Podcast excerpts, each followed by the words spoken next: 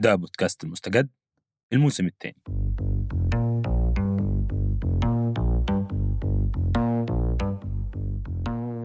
في الحلقات السابقة من المستجد حكينا عن قصص تداولها العالم خلال الأسابيع الماضية. قدمنا الخبر مع التفاصيل الأبرز المتعلقة فيه. وفكرنا ببداية هالحلقة وقبل ما نبدأ بموضوعنا الأساسي نحكي لكم أهم المستجدات بالأخبار اللي شاركناها معكم. بدينا الموسم بانفجار مرفأ بيروت الكارثي. والخبر الأحدث هون إنه بعد أكثر من شهر من وقوع الانفجار اشتعلت نار بمخزن للزيوت وإطارات السيارات بالمرفأ ذاته. شباب يا صبايا في حريقة بالمرفأ. نحن 8 9 2020 الساعة 5 و6 دقايق. لسه مش واضحة الأضرار بالتفصيل بس يضاف هذا الحريق لخيبات أمل متتالية بعيشها لبنان وموضوع تحقيق جديد لسه ما صدرت نتائجه. آيا صوفيا بين الكاتدرائية والمتحف والمسجد؟ هالأيام لساته مسجد. آيا صوفيا.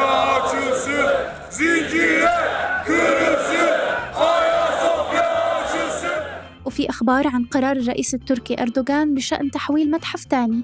كان برضو كنيسة قديمة إلى مسجد. وأخيرا ليس آخرا وتبعا لحلقتنا. يا سلام سلم عن التطبيع العربي مع الاحتلال. أعلنت البحرين رسميا عن اتفاقها لتطبيع العلاقات مع إسرائيل برعاية أمريكية على خطى الإمارات.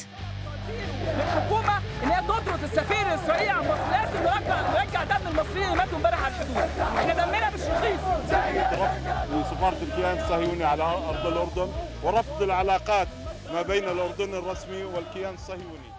إذا لسه ما سمعتوا الحلقات الماضية تقدروا ترجعوا تسمعوهم على منصة البودكاست اللي بتفضلوها. نبدأ بحلقة اليوم.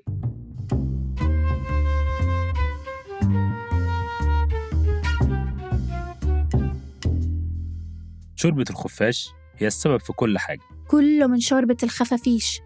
الله يسامح اللي كان السبب. أكيد سمعت الجملة دي. بأشكال وتنويعات مختلفة على مدار الفترة الماضية. طبعا وأصابع الاتهام كلها تتجه نحو الصينيين. هم السبب في كل الهم والغم اللي إحنا فيه وسبب ظهور وباء عالمي جديد اجتاح العالم. لقد نجحت كان تحليلك رائعا. عما تتحدثان؟ بسبب الصينيين وعادات الأكل الغريبة والمقززة هاي العالم كله محبوس في البيت. هذا حسب أقوال كثر من الناس في هذا العالم. وباء كورونا أو كوفيد 19 غير حياتنا للأبد بس الحاجة الملفتة إنه من الصعب جدا تغير قناعات الناس بأي حاجة تانية غير اللي هم مقتنعين بيها خاصة لو متمسكين بيها لأسباب ليها علاقة بالمشاعر. زي مثلا لما ناس كتير قررت إنها تلوم الصينيين على كل حاجة. في هالحلقة من المستجد رح نسأل حالنا أين المنطق يا هذا؟ أو بالأحرى شو هو المنطق البشري اللي بيظهر في الأزمات؟ في وباء عالمي مثلا. ورح نتناول لمحة عن كيف إحنا كبشر بنفكر وبنتصرف بهيك ظروف. الحلقة دي حلقة خاصة من المستجد وده بس الجزء الأول منها. استنوا الجزء التاني قريب جدا خلال الأسبوع. ودلوقتي خلينا نبدأ بالجزء الأول. معاكم هشام إسماعيل ولما رباح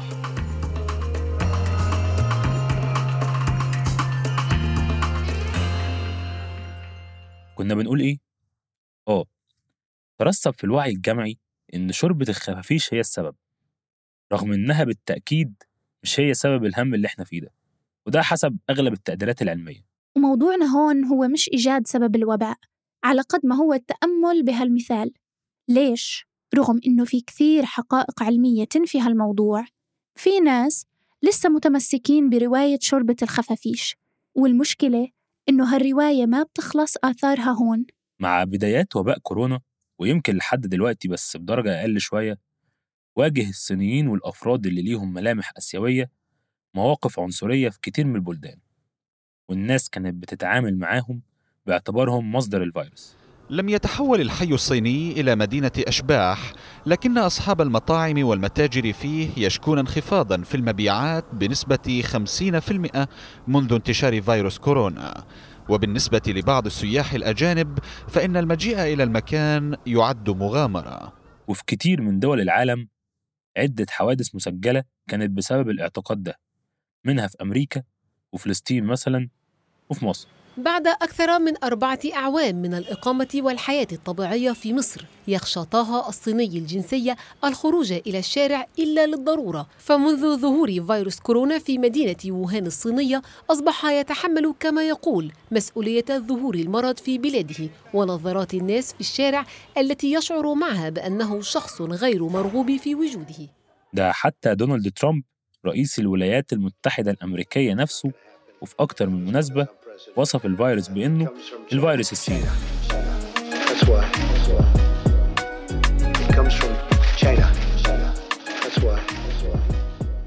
وعلى فكرة لما يقول إن الفيروس صيني هو كده بيخالف توصيات منظمة الصحة العالمية اللي بتنادي بالتوقف عن وصف الفيروسات بأسماء مدن أو بلدان وده منعا للتمييز ضد أفراد العرق أو الدين أو البلد دي.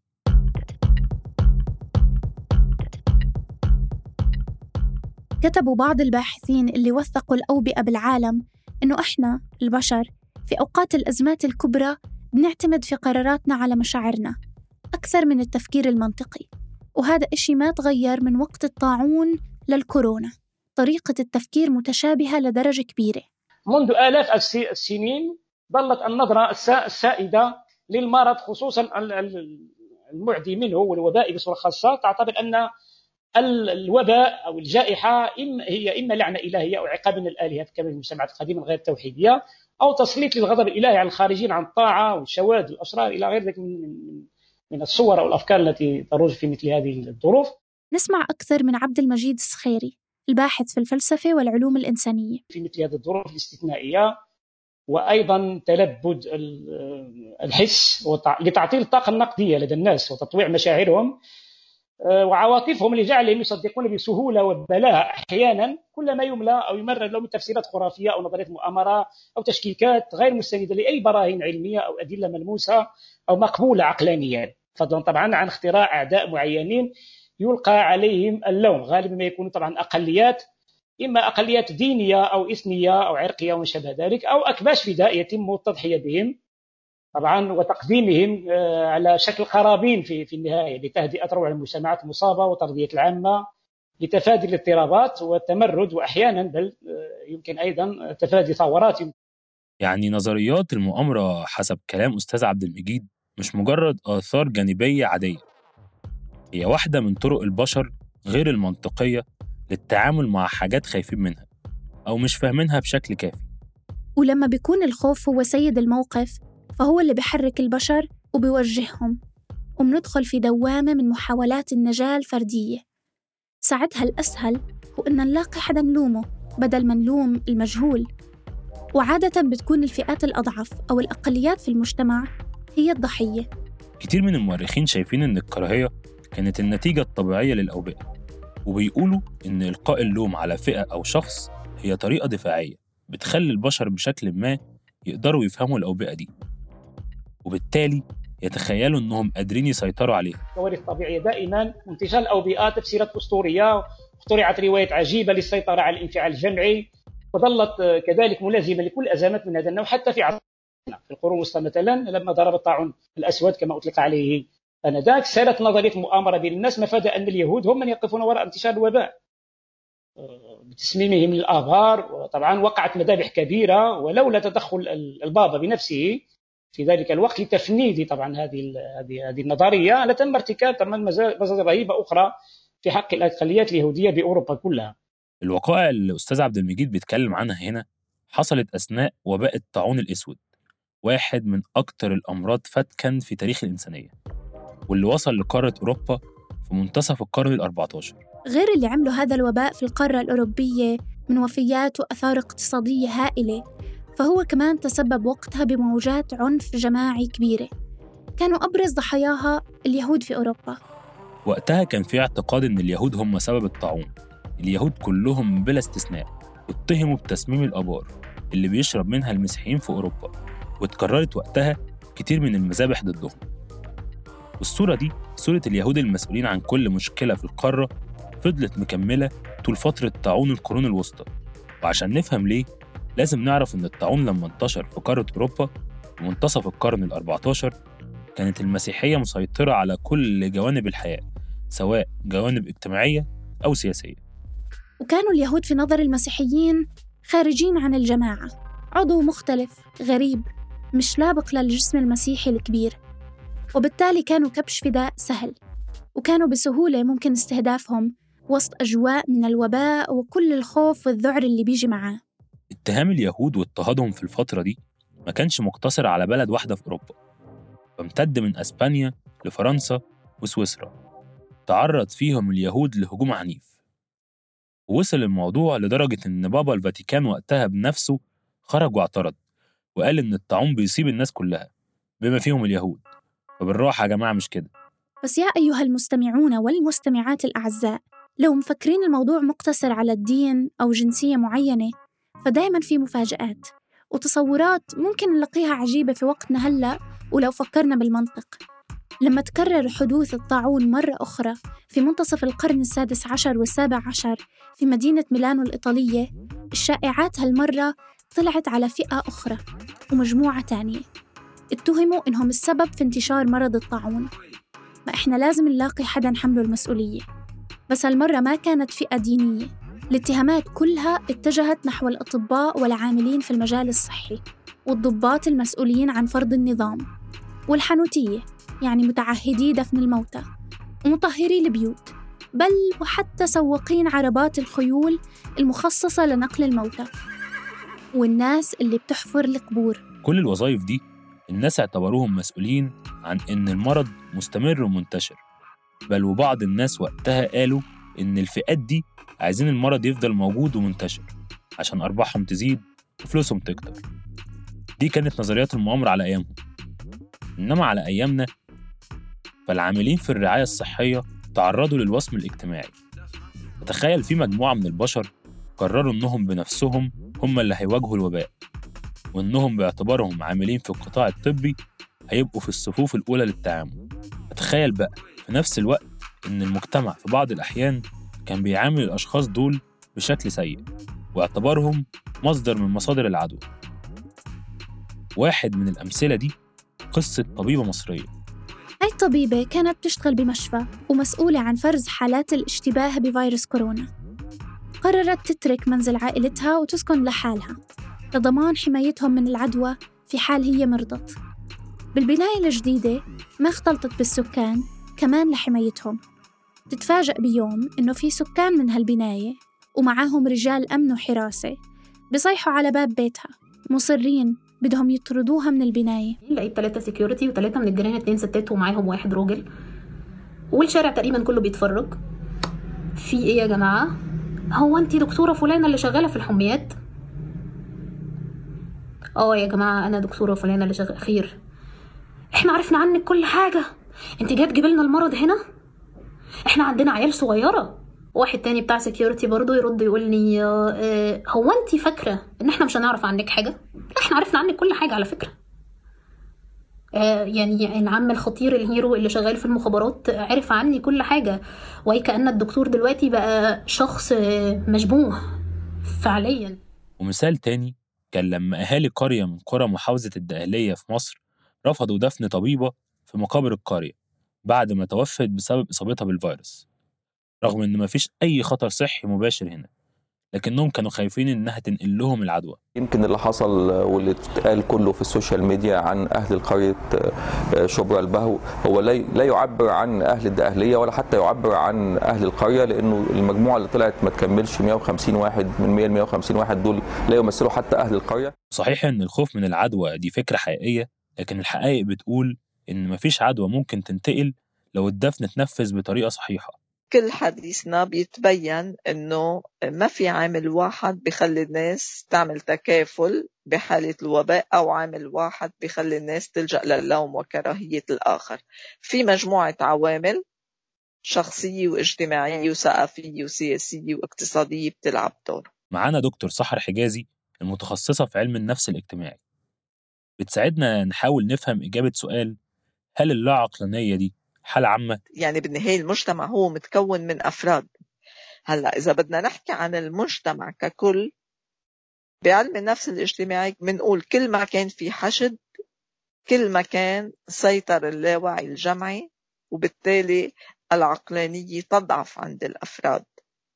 وهيدي الحالة بتزيد مع آه، وجود أوبئة مع وجود تهديد خطر ما. إلى آخره. هلأ ولكن ما بيمنع من وجود حالات المجتمعات كانت عم تتعامل بموضوعية وبعقلانية مع الوباء. كلام دكتورة سحر بذكرنا بردود أفعال كثير من الناس في منطقتنا العربية وفي العالم كله. مع بداية ظهور جائحة كورونا والتعامل مع التهديد والخطر باعتباره مبالغة مش كثير واقعية. يعني كم مرة طلعت مع تاكسي وقل للشوفير شيلي هالكمامة يا عمي ما فيش كورونا انت صدقتي؟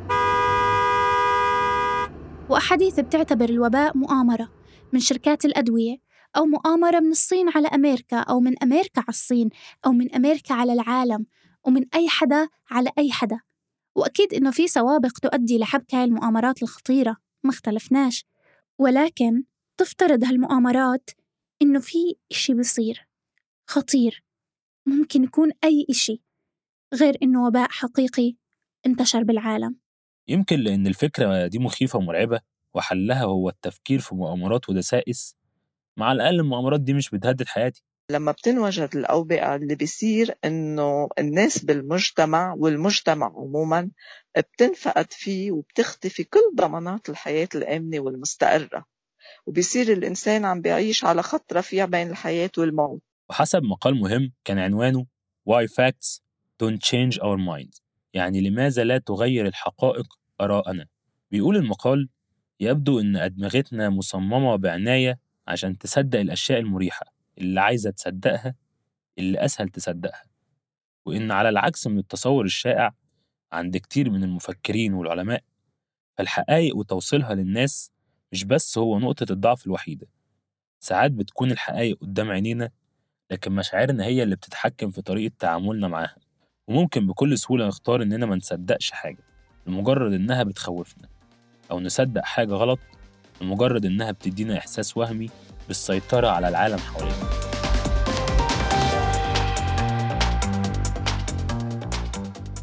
بهاي الحلقة حكينا عن البشر عن ردود أفعالهم بمواجهة حدث كبير بحجم الوباء.